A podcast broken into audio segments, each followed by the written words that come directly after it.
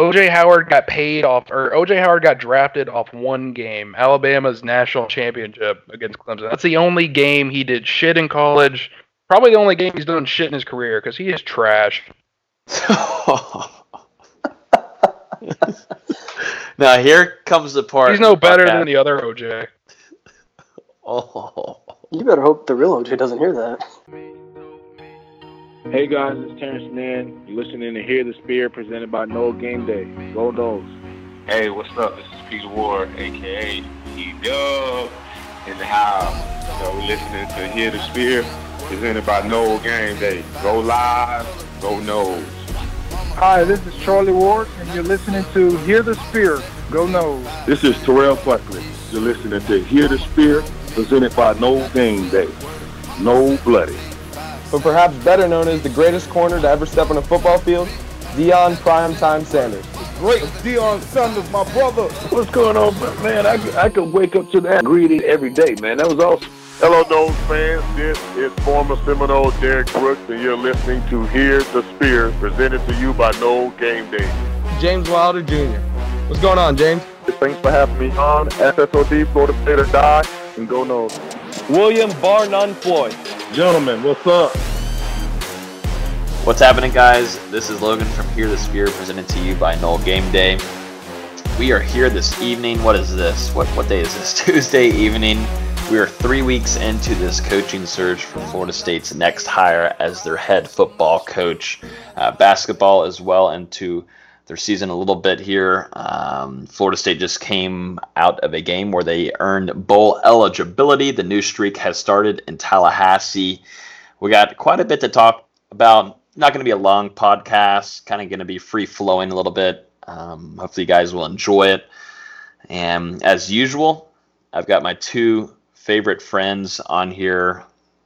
I can't say favorite though, because I have some other friends. But I will say my two favorite podcast friends. Sorry, Fisher. Uh, Dustin Lewis, our lead writer, and our lead basketball writer, Austin Veazey. What's going on, guys? Good evening. What a long, say two only friends. introduction. Whoa, can y'all come on? Y'all have been podcasting for a couple weeks now. Can we split this off? Dustin, you can talk first or ask politely.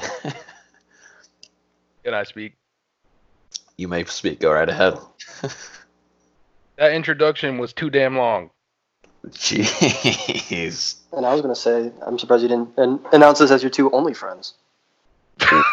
oh, damn! That was a good one, Austin. Mike bump. I give that one to you. Dustin's gonna laugh for the rest of the podcast now. well, we won't ever be able to tell because his mic cuts out at a certain decibel amount. You're too cheap to buy me a new one, so until you do, don't the worry. Quality don't. is this quality is what you deserve.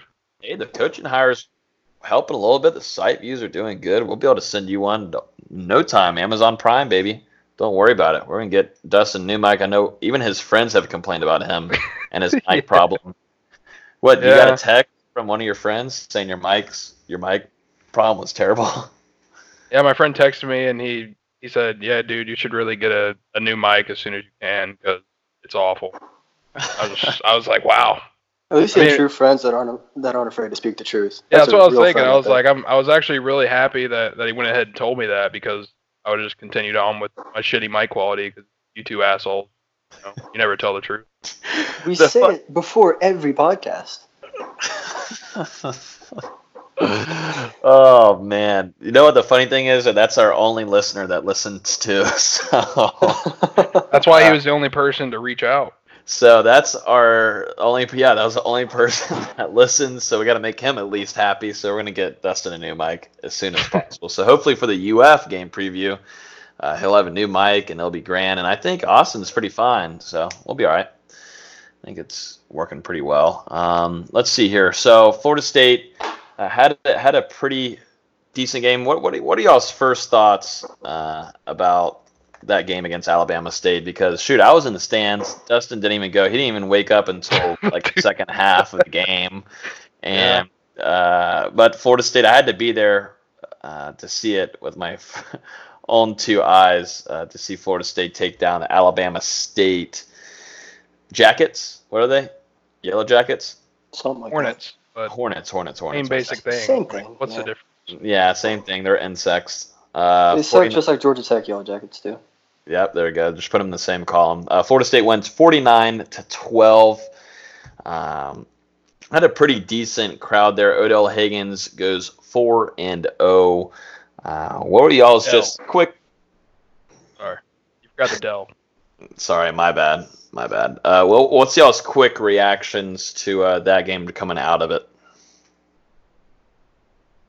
Yeah, just mainly I felt like you really didn't get to see the whole offense like you normally do with obviously your workhorse running back Cam Akers sitting out due to an injury, which I mean honestly this was probably the perfect game for him to get a break prior to the, the matchup in Gainesville.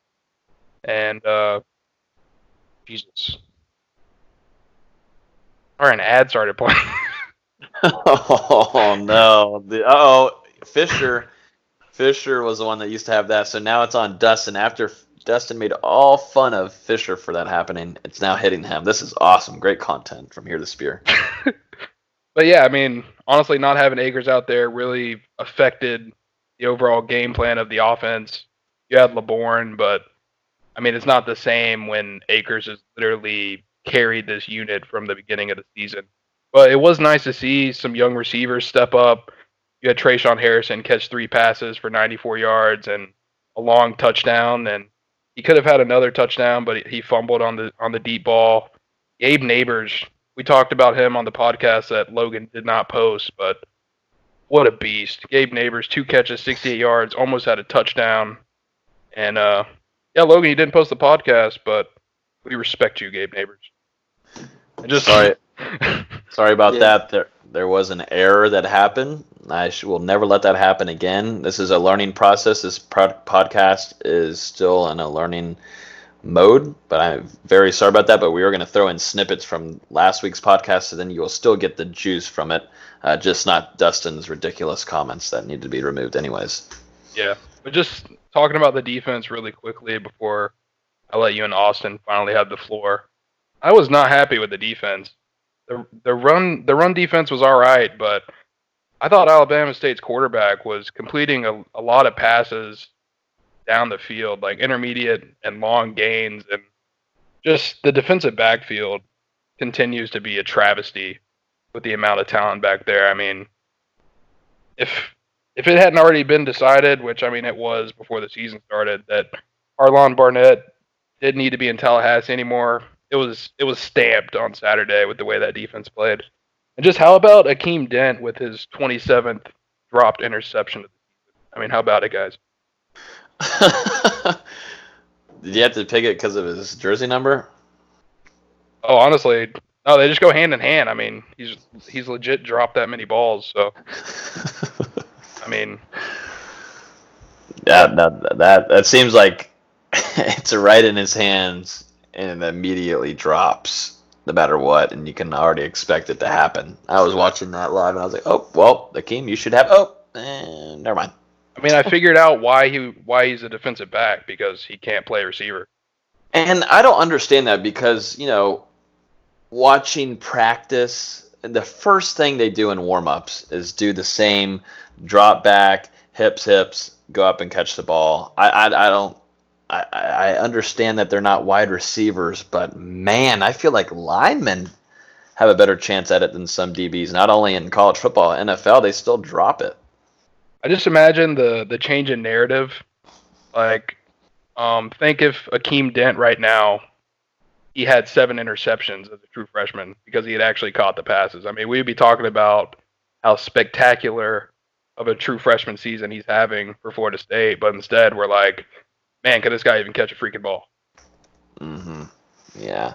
No, well, he would be in the talk in the contention for the Jim Thorpe Award, definitely coming as a true freshman. Well, now that I can finally talk, um, Uh, I I wasn't able to watch too much of the game because I had to work for the first half.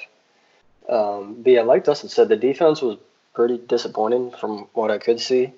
They were just giving up too many yards, too many easy completions, and I know we haven't had the greatest year defensively, but it's Alabama State. We should be able to do whatever we want against them, offensively and defensively. But um, yeah, I, I don't have too many thoughts. It's Alabama State. How many thoughts can you really have? We're bowl eligible though. That, that's fun. Yeah, that's really the only one of the few good things coming out of this game. I would say the other being Ian Khalan Laybourne and Tre'Shaun Harrison both getting to the end zone. Some young players for State. I wish Gabe could have gotten in though.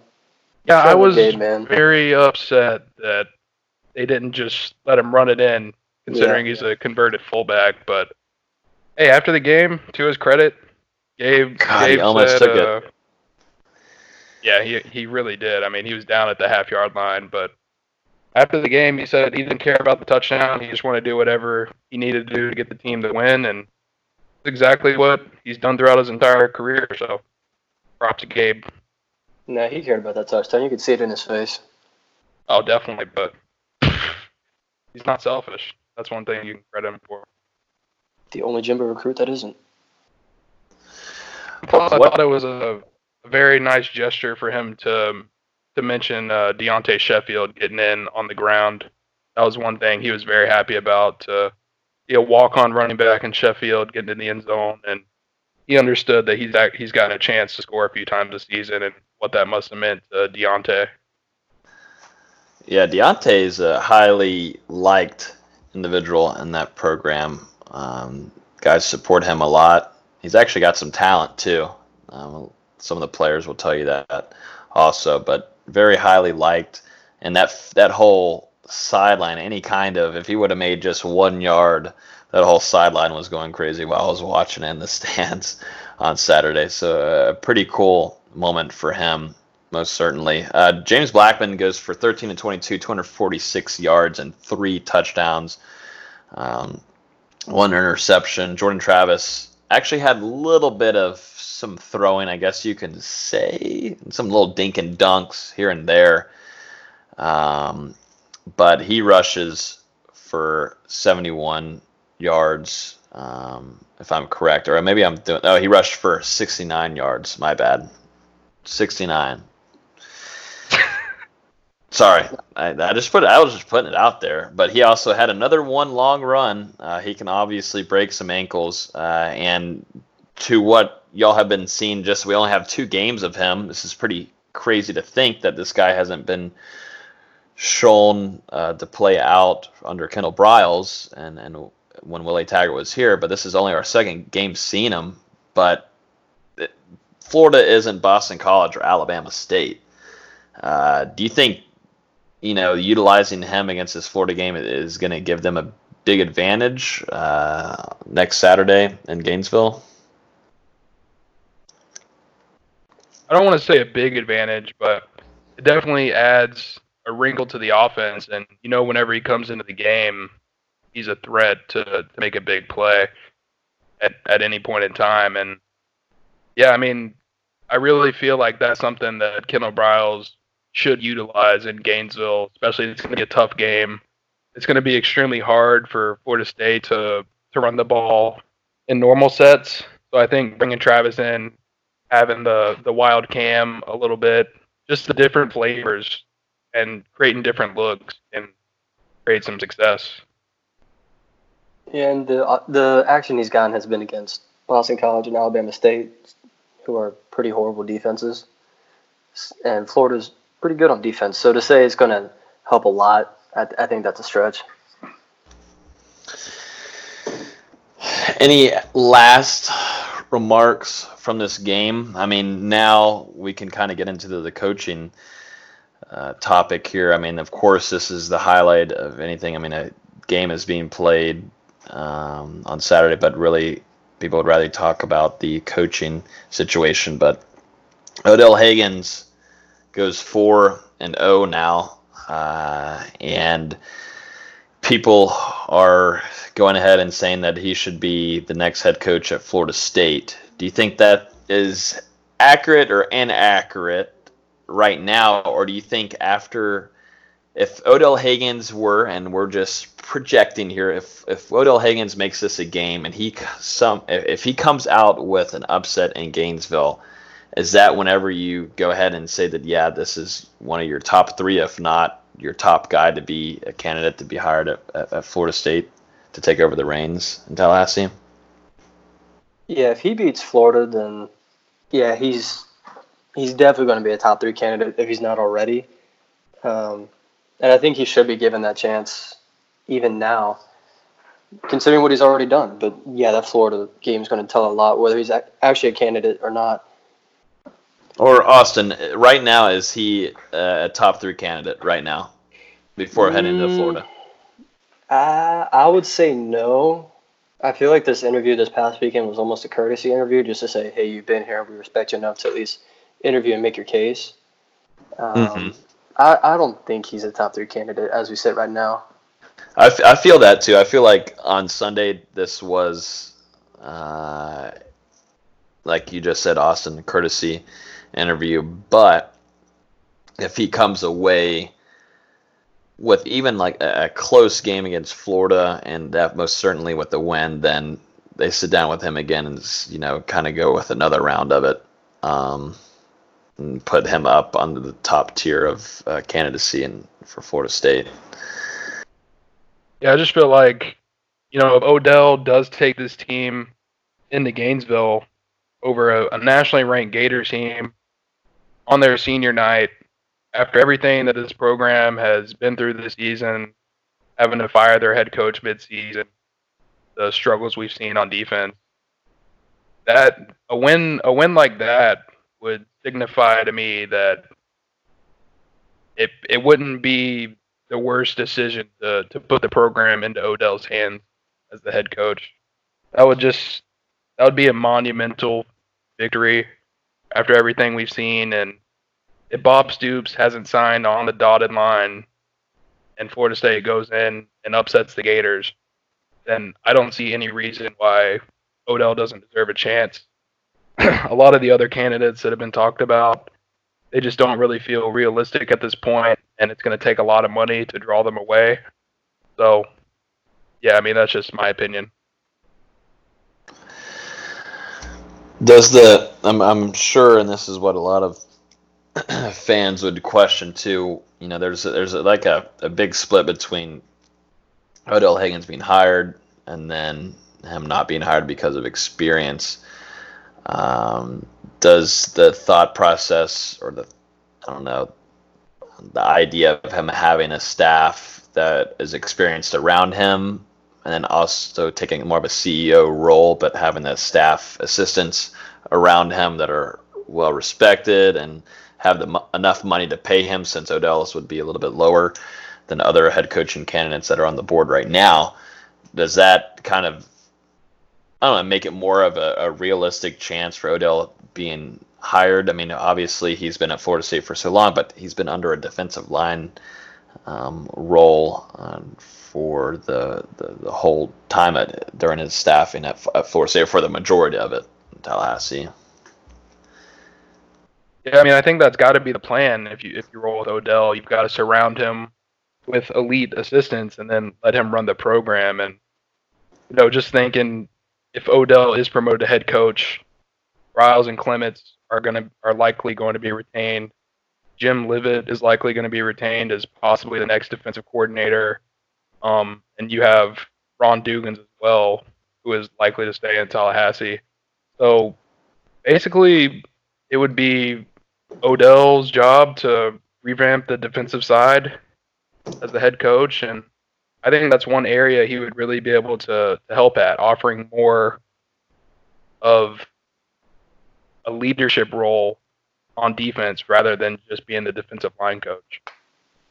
Yeah, I think if he becomes a candidate, Florida State's viewing him as their Dabo because Dabo went from wide receivers coach at Clemson straight to head coach.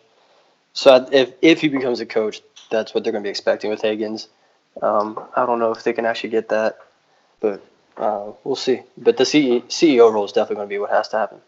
Mm. Yeah, I don't think we're we're expecting you know Dabo like results or anything like that. Considering Odell's already 52, but I mean, really, it's it's just different because I feel like if if Odell was being considered to be a head coach at a different school, it'd be a little strange. But at Florida State, it's not as strange because he's been here for almost 30 years and he's turned down opportunities in the past to advance his career in lieu of, of the betterment of Florida State. So if if it all works out like that, and Florida State can't land Bob Stoops, they can't land one of the other high candidates that they're after right now, then going with Odell isn't the worst choice in the world. And that also allows Kendall Briles to have complete control of the offense next year, which should it should limit the clashing that we've seen over the last two years. I really I really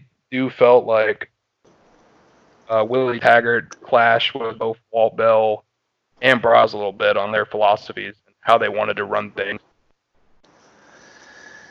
Yeah, it was a little bit unorganized, a little bit, um, and that's of course not what Willie Taggart had planned for whatsoever. But like you said, Odell Haggins by far is a um, household name here in Tallahassee, most experienced with the Florida State program, coaching wise, and uh, knows the ins and outs of everything there. It just depends. I think what a lot of fans are second guessing what what they want to know is taking a head coaching role and how much that plays a part in how he will deal with the program because there's a lot more than just a position group a position group uh, situation that he's in now uh, of course, now he's an interim head coach, but as he was as a defensive line coach to go into a head coaching role, there is a lot um, take with that. But you know, we, have heard really good things about Odell Haggins.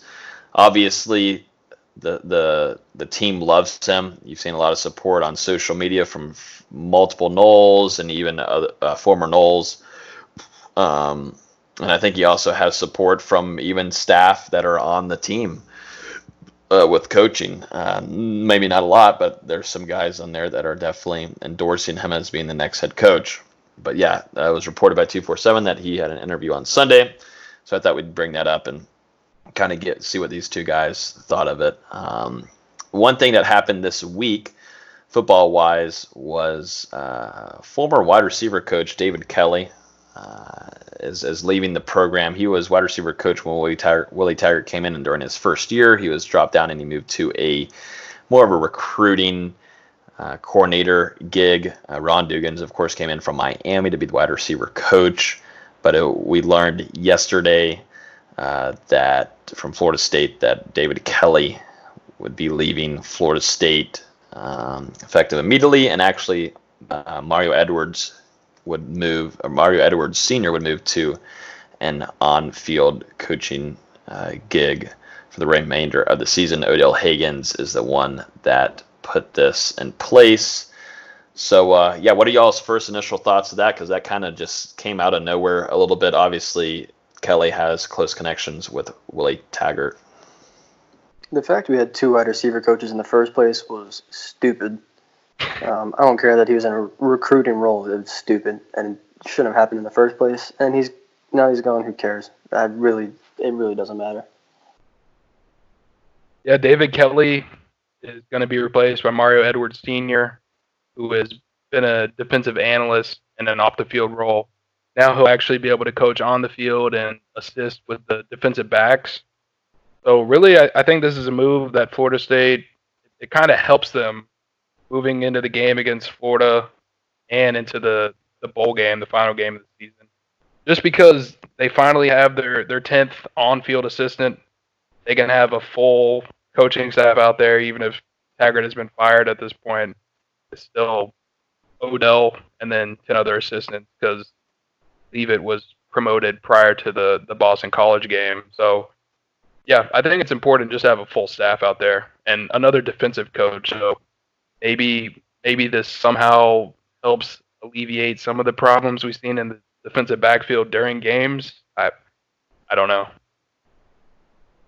I know Mario Edwards Sr. is a highly respected uh, coach yeah. too on staff. Very, very highly respected. Of course, we know his son with Mario Edwards Jr. Um, he's still with the Saints as we speak, but uh, highly respected guy, not only uh, players wise, but staff wise in the program. He's been around for a while, um, and you know it'll be interesting to see if he does play pretty decent role for the rest of the season at that.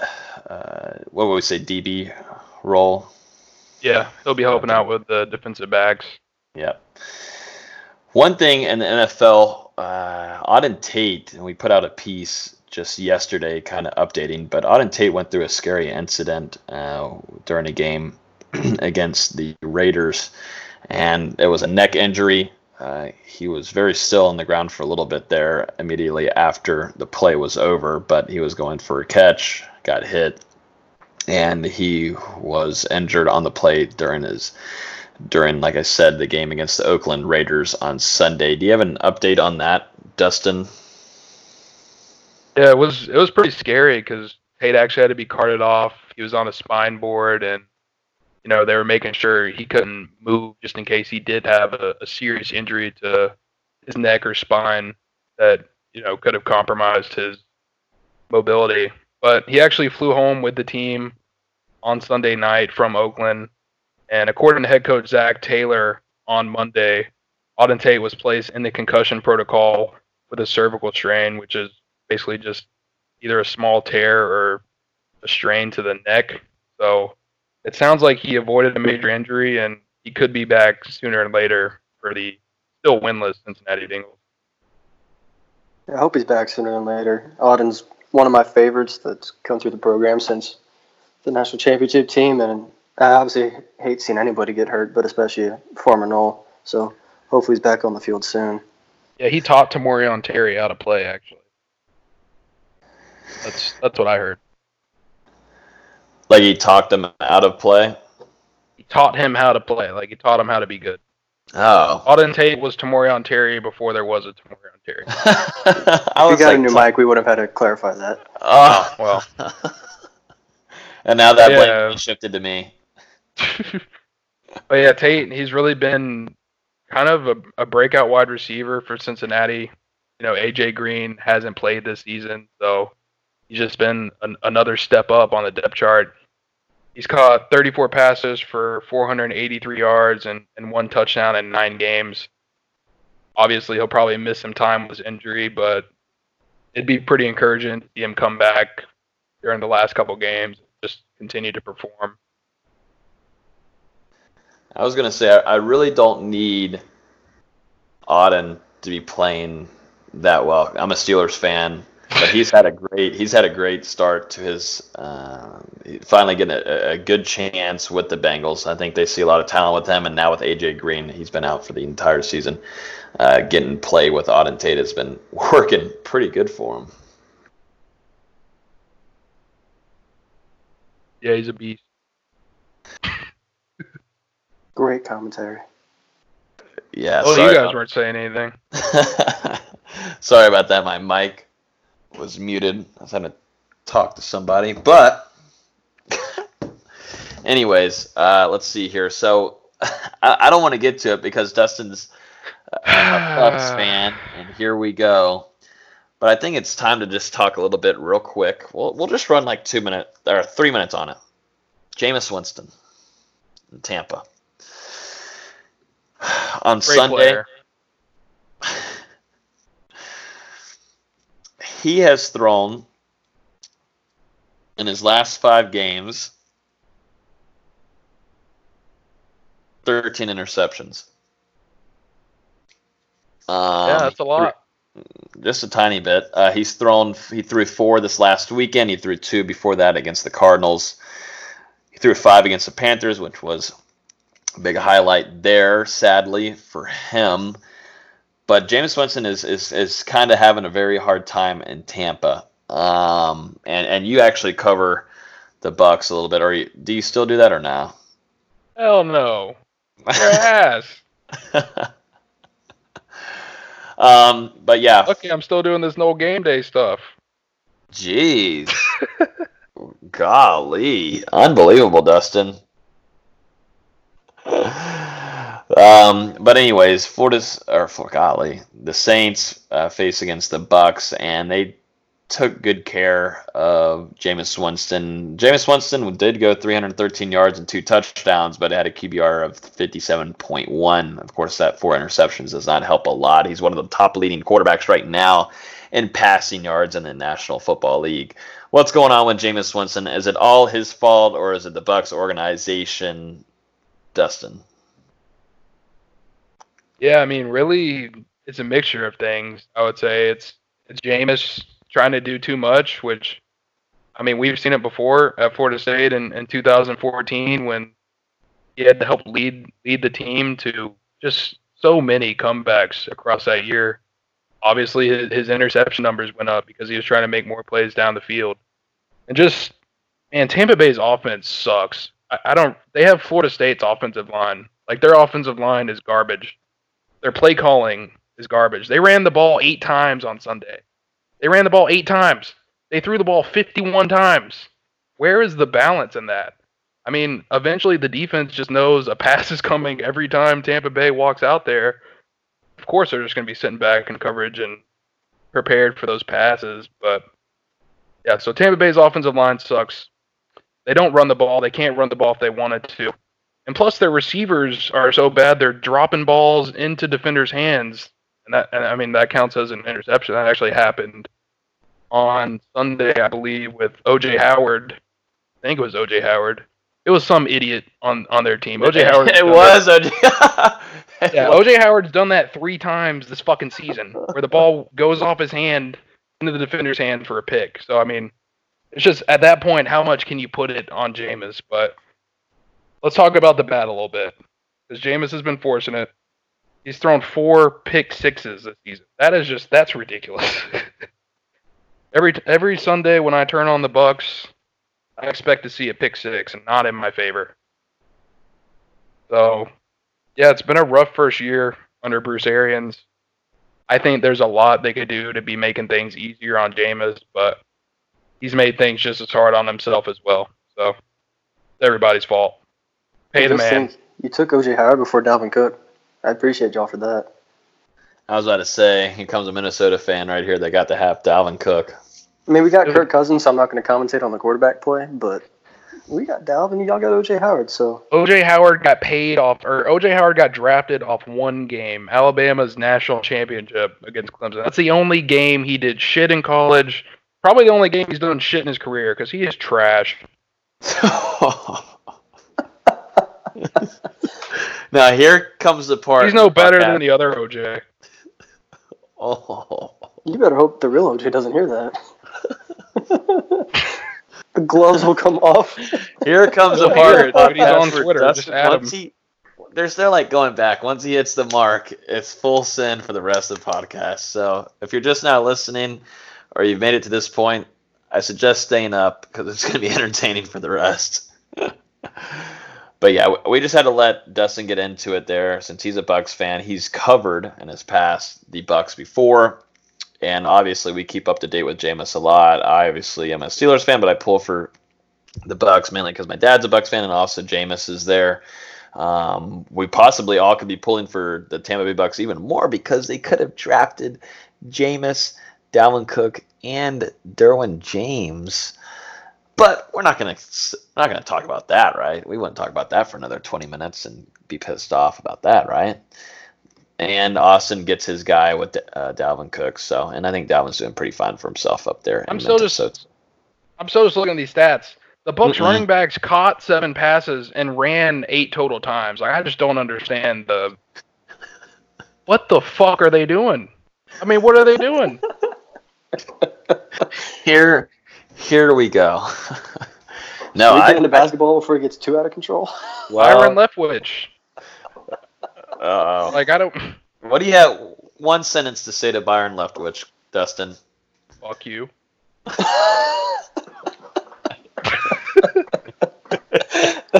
That's a short sentence for a, a student going through writing and communications at Florida State.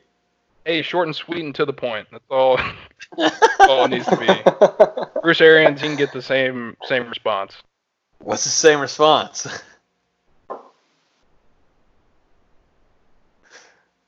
What's the You. same response?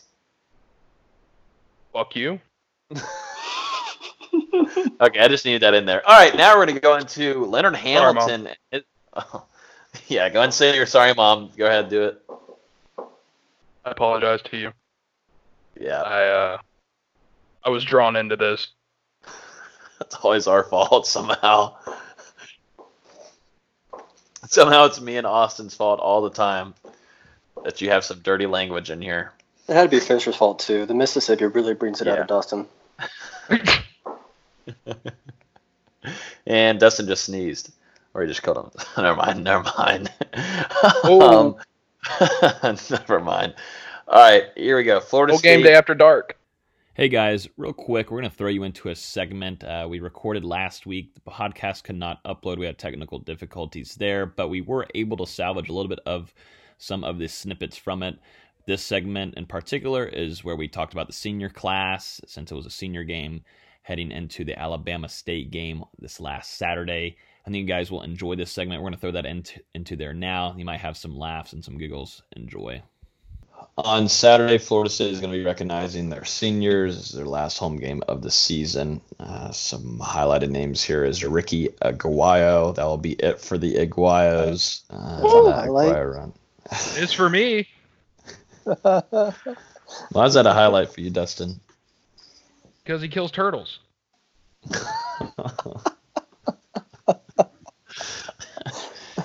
There's that. Call him a plastic Now what bag. about missed field goals? I don't know, dude. I think the turtle thing might be worse. The turtle thing's definitely worse. Yeah, I think that's that's very something to keep. His footballs don't kill people, but he kills turtles. I don't know. With some of the ducks he's hit this season, he might have killed someone in the crowd. Damn. that was pretty funny there, Dustin. Thanks, man. I try. I write all this Yeah. shit down. I know. Let's name another one. Let's just go in like kind of a trend here. Keith Gavin. First initial thoughts. Saying goodbye to Keith Gavin. Laquon Treadwell with less blocking. And I told you, I respect Keith. I, I can't do it to him. He's a local product here, yeah. local local product. All right, he gets my respect. But dude can't Mhm. catch a fucking football. Got that turned quick. That did turn If he quick. could, if he could put on about 80 pounds and move to left tackle, bro, there's some potential there. He lays people out. Mhm, Yeah, no, he, he's a big boy. He's been big since high school. He showed out here, that's for sure. With McCullough, he had Franks too. He should have just been tight Felipe. end from the start. He's got that country blood, that Wakulla blood. I don't like Mhm. those people. I like Keith. I don't. He You're he had really putting high- yourself out there tonight, Dustin. You're really- Dude, one Wakulla highlight. always beat our ass in high school. I, Yeah, McCullough was tough. Yeah, they had their years early on. Gavin had one highlight his entire career at Florida State, and he didn't even know if he wanted to do it, and that was the kickoff Yeah. against Michigan. yeah. Seems all mentally for him. The physical got the friggin' attributes. attributes Sure. is crazy. Uh, next one, Dontavius Jackson. Bye. Oh well. Next. Yeah, I mean, he, he's just like a, he's like a shadow in the middle. I mean, you just never know he's there. Like, we we we won't know he's leaving, and we won't know if he's still here or not. So, um, Levonta Taylor is gone after this. This is his last home game for Florida State. I guess I can't be a fan now, so I won't be a fan later. Good one. I like that one. Yeah. I mean, Levonta's pretty much playing on crutches at this point. I mean, he's gotten beaten up ever since last year. I feel like he's just been so so plagued with injuries. But Yeah. Yeah, he was solid his first season, or first two seasons, and then these Yeah. last season he was banged up, and you could tell he was banged up. And this year he's been on and off the field, whether it's been injury related or falling out of grace with the coaching staff, who knows? But yeah, those those first two seasons were solid, and these last two seasons you just you haven't seen him much. yeah, another five star not panning out at Florida State. Adonis Thomas and Josh Brown. I think Josh Brown's dad's more famous than Josh Brown is at this Hope he doesn't listen to this podcast. God. And then Adonis Thomas, why did he even come here? I don't know. Look, he couldn't hand. Obviously, it's he had to leave Saban, or he he couldn't be physical enough. So he came down to Florida State, and that really shows how much this program has changed. Yeah. that shows you right there firsthand. Florida State, you can come over to Florida State, and you want to be uh, chewed out as much as Saban will do to you to actually hit somebody. I hope Adonis Thomas gets his degree. He's gonna need it. God.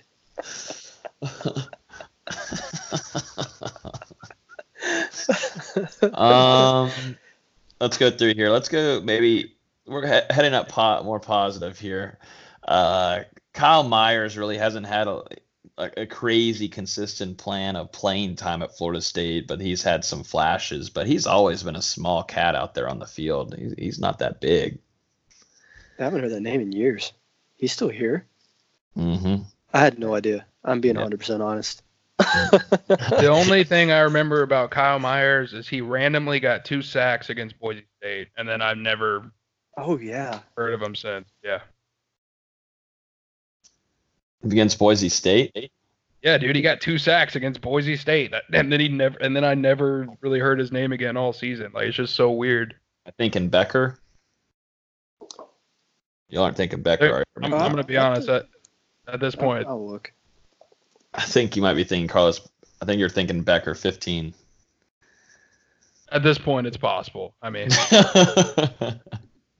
they both are kind of the same player to me. Two Uh, two yeah. reserve defensive Yeah, back. it had to be ba- it had to be Becker because uh, Myers has that two sacks for his career. His his, his Are, junior are you sure they weren't sacks. against Boise State? Oh well. that really does show you from what we said earlier. Dustin Lewis doesn't cover Florida State football. No, that just shows that Florida State's backup players are Backup pretty players. non-existent. Uh, let's go to Gabe Nabers, which I think is one that it's Oh, up, love optimistic Gabe to look at. Nabers. How could you not love Gabe Nabers? He's the He gets the clap. Yep. He gets, he gets the clap, or he, he's he Well, gets not- clap. Not If he doesn't get the loudest cheer Saturday, I'm gonna be disappointed in all the fans. Yeah, that should be it. Well, you're well, you're saying that uh, a lot of these other ones aren't going to get louder cheers than Gabe Nabers. Ricky might get cheered just because he's finally gone. But other than that, yeah, che- Nabers will be the loudest happy cheers. yeah, the true true happiness in the cheers. Yes. Mhm. Gabe Nabers is a true Seminole, right? He pretty much played his whole career as a reserve backup, switch positions from yeah, that's what I'm saying. But he was a reserve like backup his whole career. Switch positions from fullback to tight end. Catches a couple touchdowns this year to help out Florida State, and yeah, I mean, he's their he's their best tight for a end. guy, yeah, for a guy that wasn't a star, like he did all the dirty work, and whenever he was asked to produce, he did. So Yeah, props Yeah. to Gabe Nabers. be and be interesting to see what where he can go. He he might fit into some practice squad. There'll be something interesting to keep an eye on. Uh, moving into after the season and stuff. Uh, but yeah, I'm very high. I'm I'm close with Gabe and I wish him the best. And uh, it's crazy how time flies. Time is it's insane how much time flies. Uh, but yeah, that, that's pretty much the highlight of that that senior class. They're really really interesting one. Yeah, I think I saw online that ten of that original class had transferred away or Yeah, a lot of it's disqualified, been which is dismantled. unbelievable. It's a lot of it's been dismantled. Yep, here it is. Florida State basketball. Let's get into some like some fun stuff to talk about with Leonard Hamilton. His Twitter is doing great right now, killing it. Other than that, uh, y'all tell me about their their last game, which was scary. I wasn't able to watch it, but I was trying to watch on my phone and also get alerts on my phone. And y'all were blowing up crew on our Nole Game Day group chat, telling me about, oh my god, they might lose this game against a smaller opponent. What happened during that game, and should FSU fans be worried or now? Western Carolina just came out the gates smoking hot from three. I think at halftime they were seven of fourteen from downtown, and it doesn't matter who you're playing. If they're shooting that well, you have a very good chance of losing.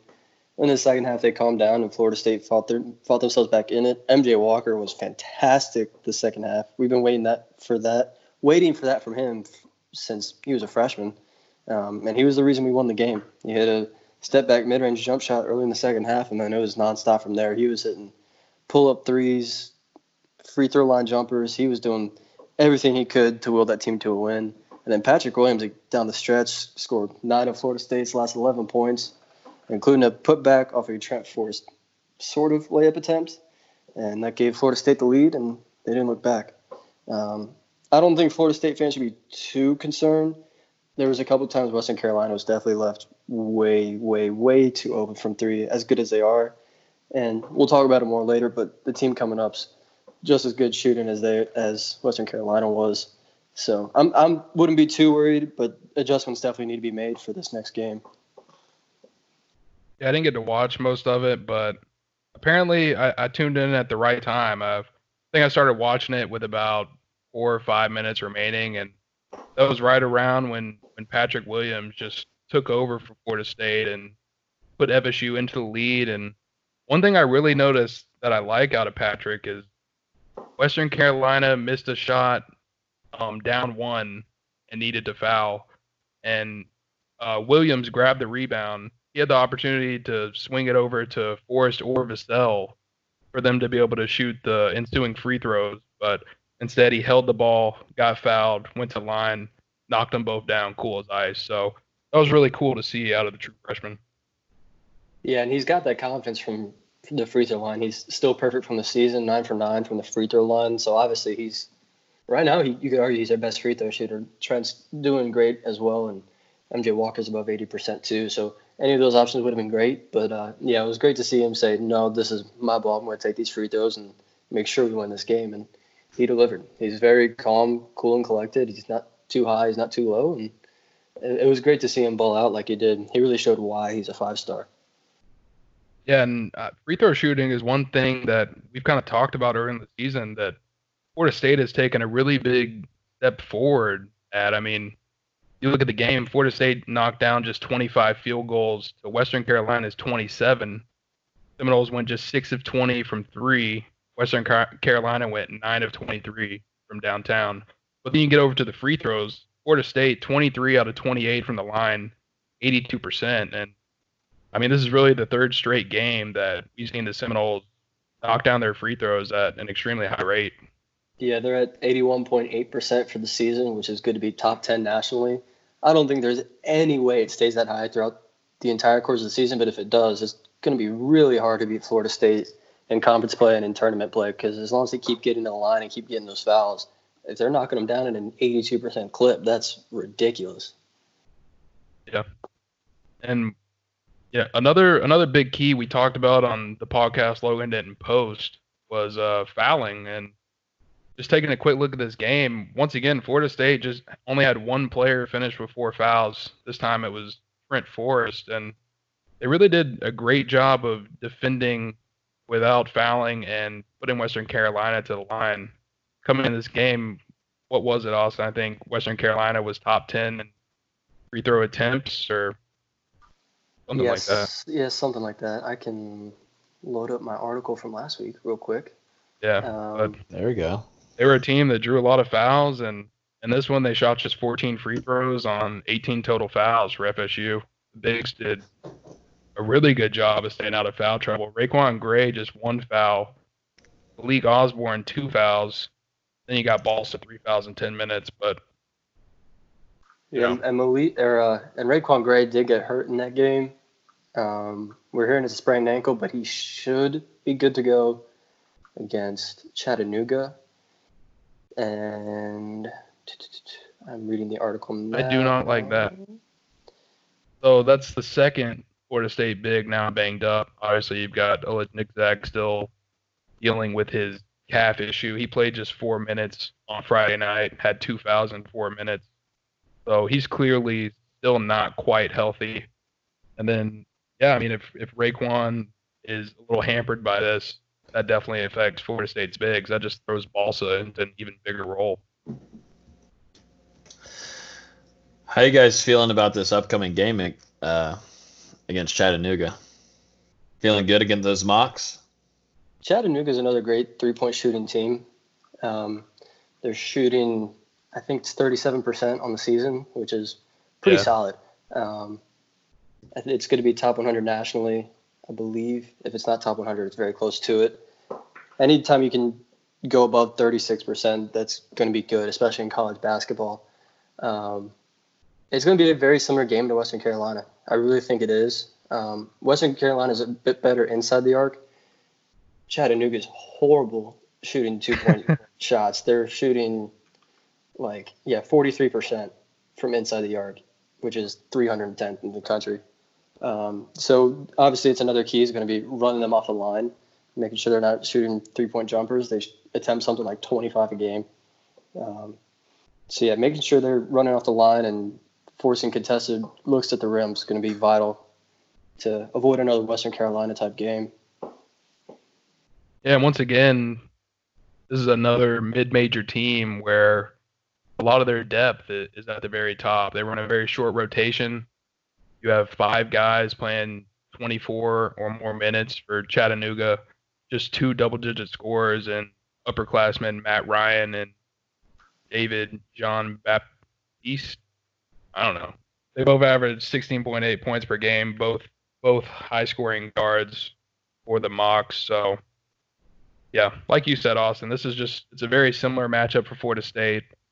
Um, I think they'll come out more prepared than they looked on Friday, and plus, you know, I don't think Chattanooga will be on fire like Western Carolina was. And to your point about leading scorers, if you recognize the Matt Ryan name, he started his career at Notre Dame, spent two years there, and four career games against us. Only two of them he played more than three minutes, um, and he scored like nine and a half points.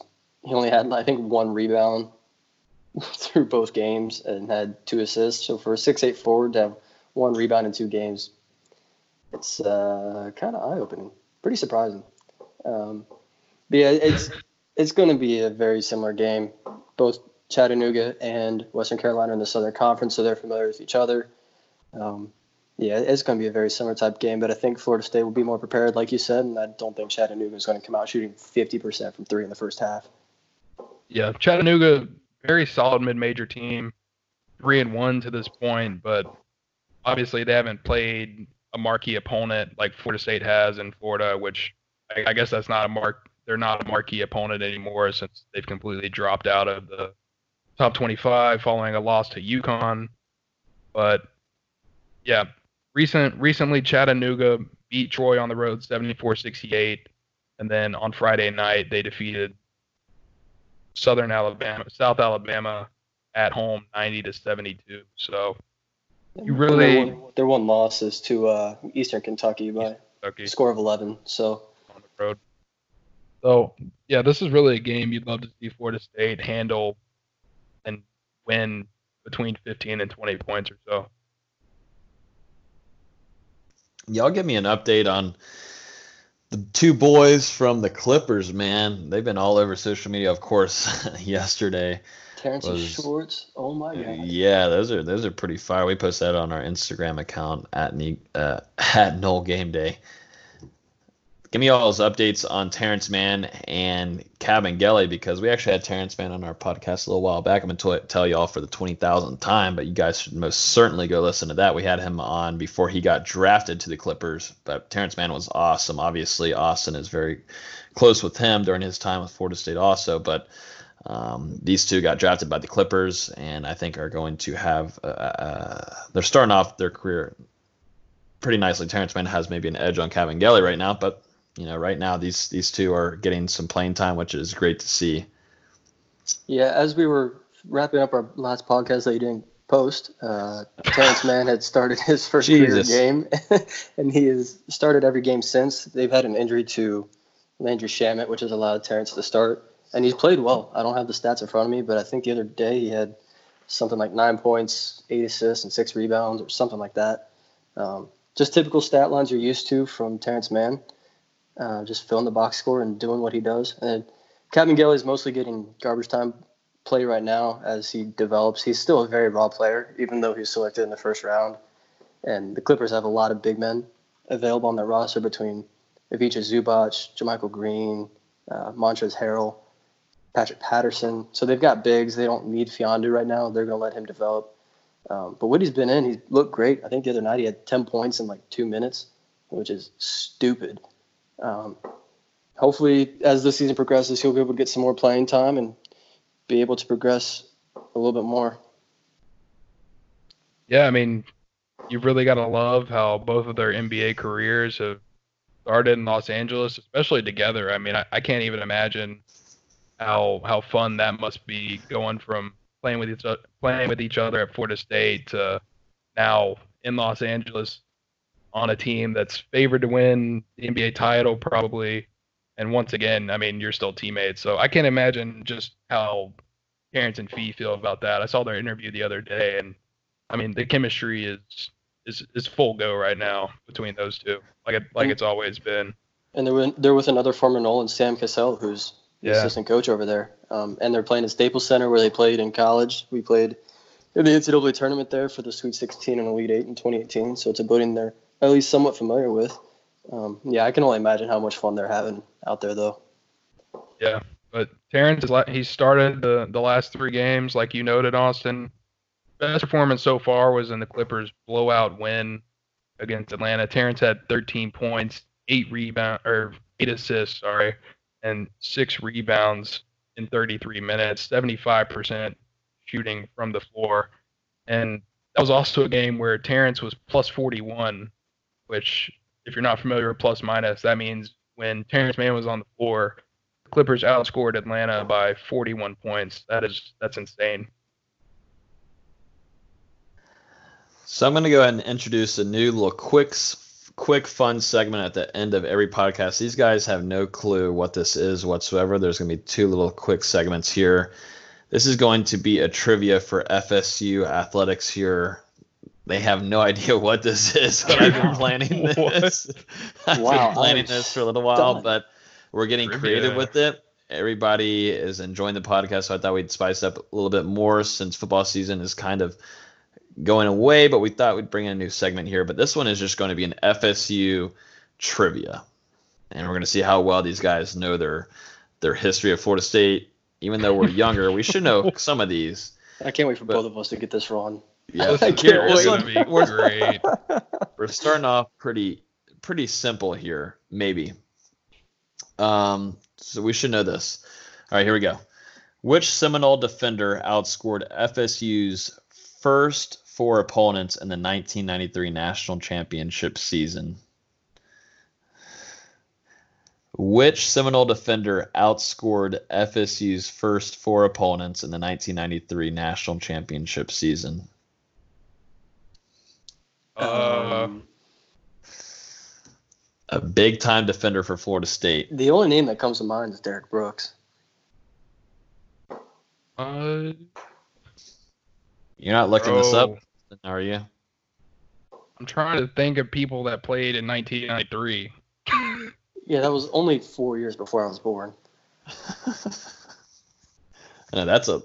I'm younger than all of y'all, just to let y'all know and let the listeners know. I shouldn't know this. Uh, is it someone that's been on our podcast before? Yes. All right, Terrell Buckley. And Derrick Brooks, Austin Let's gets the win for first time. Ah, let's go. Trivia. Man, wow. Uh, any any interview, any things to say, Austin? Um, Dustin, you suck. All right, that expect you is to, to learn more for next time, and uh, I will. I think we still have more lead into next week. questions, or or is that the only that- one? That's it. There's only one question Oh. every week. So Let's it's I'm gonna start going. I had to do this just because Dustin's, I think, beating all of us in the score predictions for the. He's only got me by one game. By I know, game. and I let him get me because Fisher screwed me. That friggin' Mississippi State scum. Shout out Mississippi for being I trash. I love you, Fisher. He knows I love him. He knows. Anyways, uh, now the last one here. I'm just gonna give you all a fun fact of the day. Just make it fun here since it's bye week. We might continue this, but uh, here's your fun fact of the day, everybody. Babies are born with no bacteria in their bodies. Why did we need to know that? Why is that a fun fact? That wasn't fun at all. Babies are born with no bacteria in their bodies. It does, it's not going to make it better if you say it twice. Can't repeat it. Okay, I was just letting y'all know. Thanks. I didn't care Any- the first time. any- I care even less the second time. Well, any any thoughts? Yeah, I wish you didn't say it. I think babies are dumb. okay. that right there is why we will continue this because Dustin brings in the creative content. That's very That was the creative. No one's going to say that. No one's going to say that. Anyway. I was thinking it. I just wasn't going to say it. Okay. Well, okay. We need to move on from this. Uh, we were going to go 30 minutes, but we went 40, at least 48 minutes, and I'm still hungry, and I'm gonna go ahead and eat dinner at 10:45. Y'all feel bad for me or no? Nope, you did this to yourself. Okay, perfect.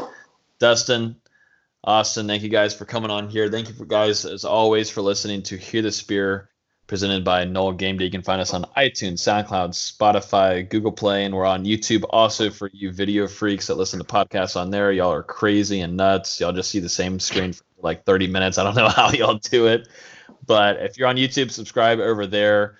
Um, we got some. We got another platform that we're thinking about going to soon uh, most likely in 2020 that I think you guys will be very interested in. And we actually might be recording these podcasts on over there live, maybe with webcams and everything. So I think you guys will be highly interested in that. Look out for that announcement hopefully soon.